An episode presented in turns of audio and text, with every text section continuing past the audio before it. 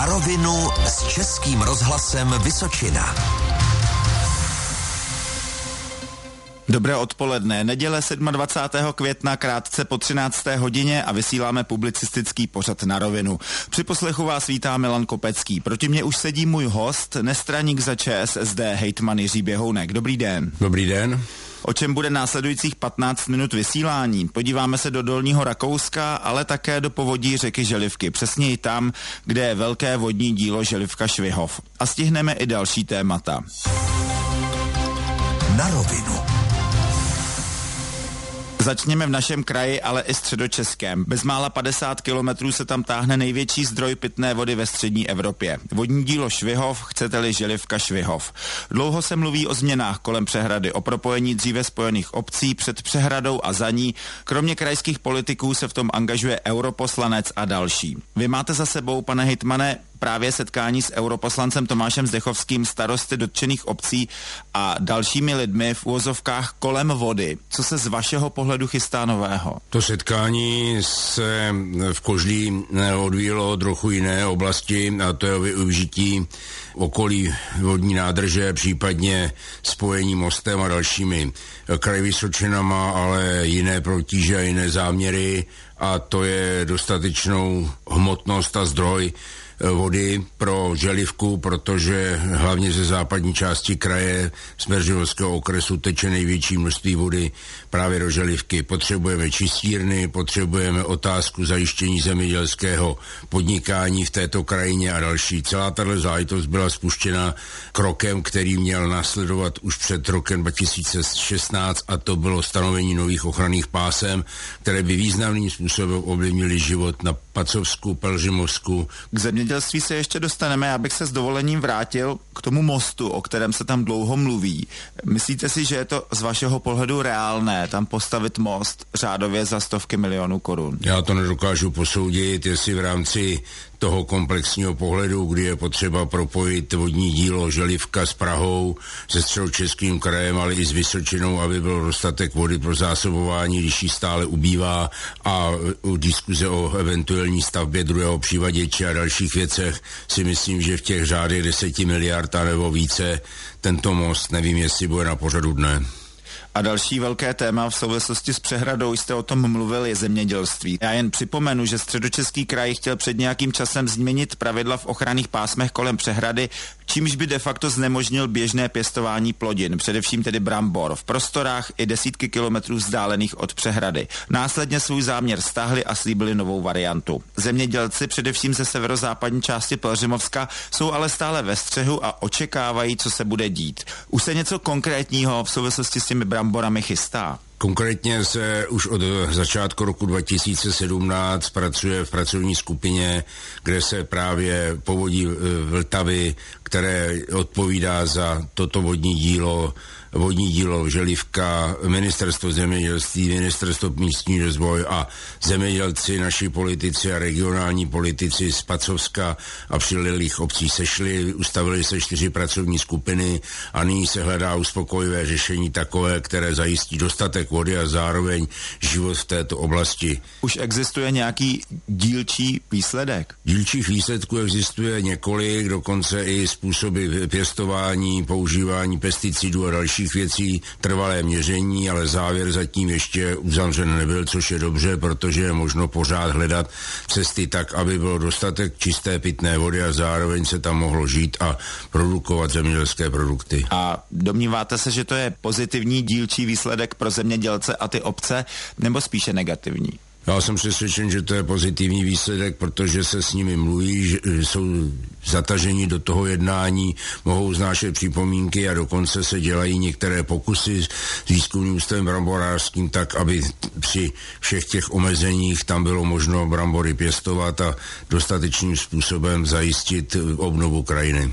Kdyby, pane hejtmane, přeci jen nakonec došlo k tomu omezení pěstování zemědělských plodin, jakým způsobem by to ovlivnilo život v těch obcích, kde lidé pracují v zemědělství, jsou závislí na těch výdělcích? Já nedokážu zatím odhadnout, jaké by byly kompenzace, za to dostanou nějaká finančního hodnocení, ale pokud by to tak nastalo, tak samozřejmě, jak se to může vyvíjet. Jedině tak, že ti obyvatelé obcí tomu přestanou věřit, začnou odcházet. To je jedna z věcí, proč chceme tam ty obyvatele udržet, protože domnívat se, že krajina bude bez obdělávání života schopná, zvlášť ve střední Evropě, je cestné. A vy sám budete v roli bojovníka za Vysočinu, za její práva a za její brambory. Já jsem byl ten, který eh, nejen brambory, ale všechny ostatní věci vlastně spustil, protože jsem eh, na úrovni krajské ustavil onu pracovní skupinu. Musím říct, že mi velmi významným způsobem vyšel vstříc ředitel povodí Vltavy pan Kubala, eh, který byl ochoten o tom diskutovat a následně potom už zmíněné instituce jako vodoprávní úřad Českého kraje další říká hitman Vysočiny Jiří Běhounek. Na rovinu s českým rozhlasem Vysočina. Posloucháte Český rozhlas Vysočina, pořad na rovinu, kde se ptám hejtmana Jiřího Běhounka. Pojďme dál na jeho východ do Dolního Rakouska. Dolní Rakousko je region, se kterým Vysočina udržuje přátelské vztahy. Na jaké úrovni, pane hejtmane?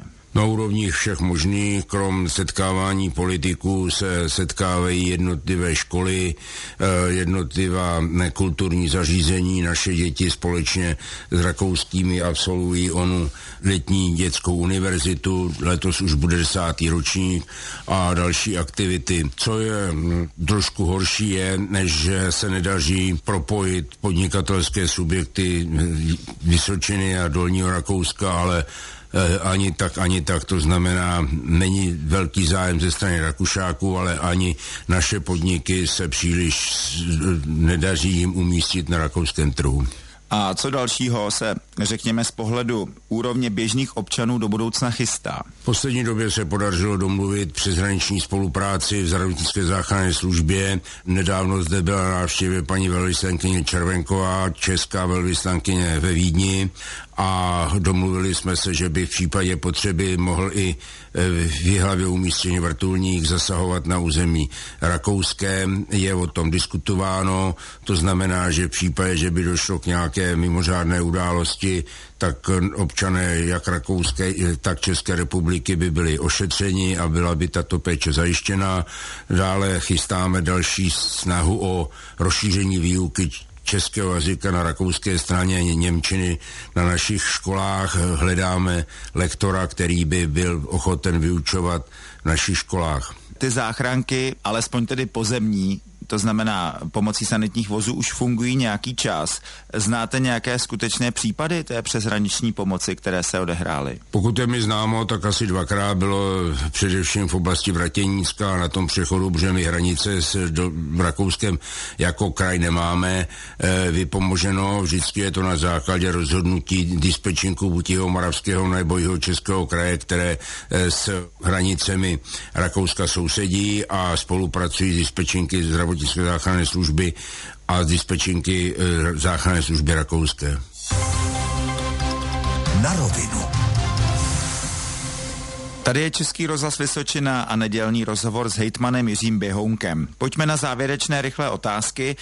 Před časem jsme, pane Hitmane, mluvili o lékařské pohotovosti, o neochotě obvodních doktorů sloužit tyto služby a také o tom, že to nakonec budete nuceni v úvozovkách nařídit lékařům z nemocnic. Je v této věci nějaký posun?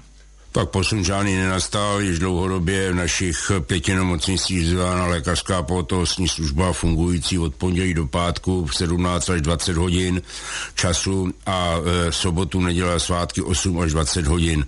Je to zajišťováno ve vazbě na nemocnice. Jsou okresy, kde praktičtí lékaři pro dospělé i děti a dorost slouží Eh, jsou okresy, kde to zajišťují převážné míře ne- nemocniční lékaři. Takže a to záleží na dobré vůli těch To záleží na dobré vůli těch eh, lékařů. Sice kraj má organizovat eh, tuhle tu pohotovostní službu, ale není řečeno jak, takže opakovaně se obracíme na centrální orgány, aby v tom udělali nějaký posun a řekli, jakým způsobem legislativně to vlastně má být řešeno, nebo zda se to má napojit na emergency jednotlivých nemocnic. A ještě jedna otázka.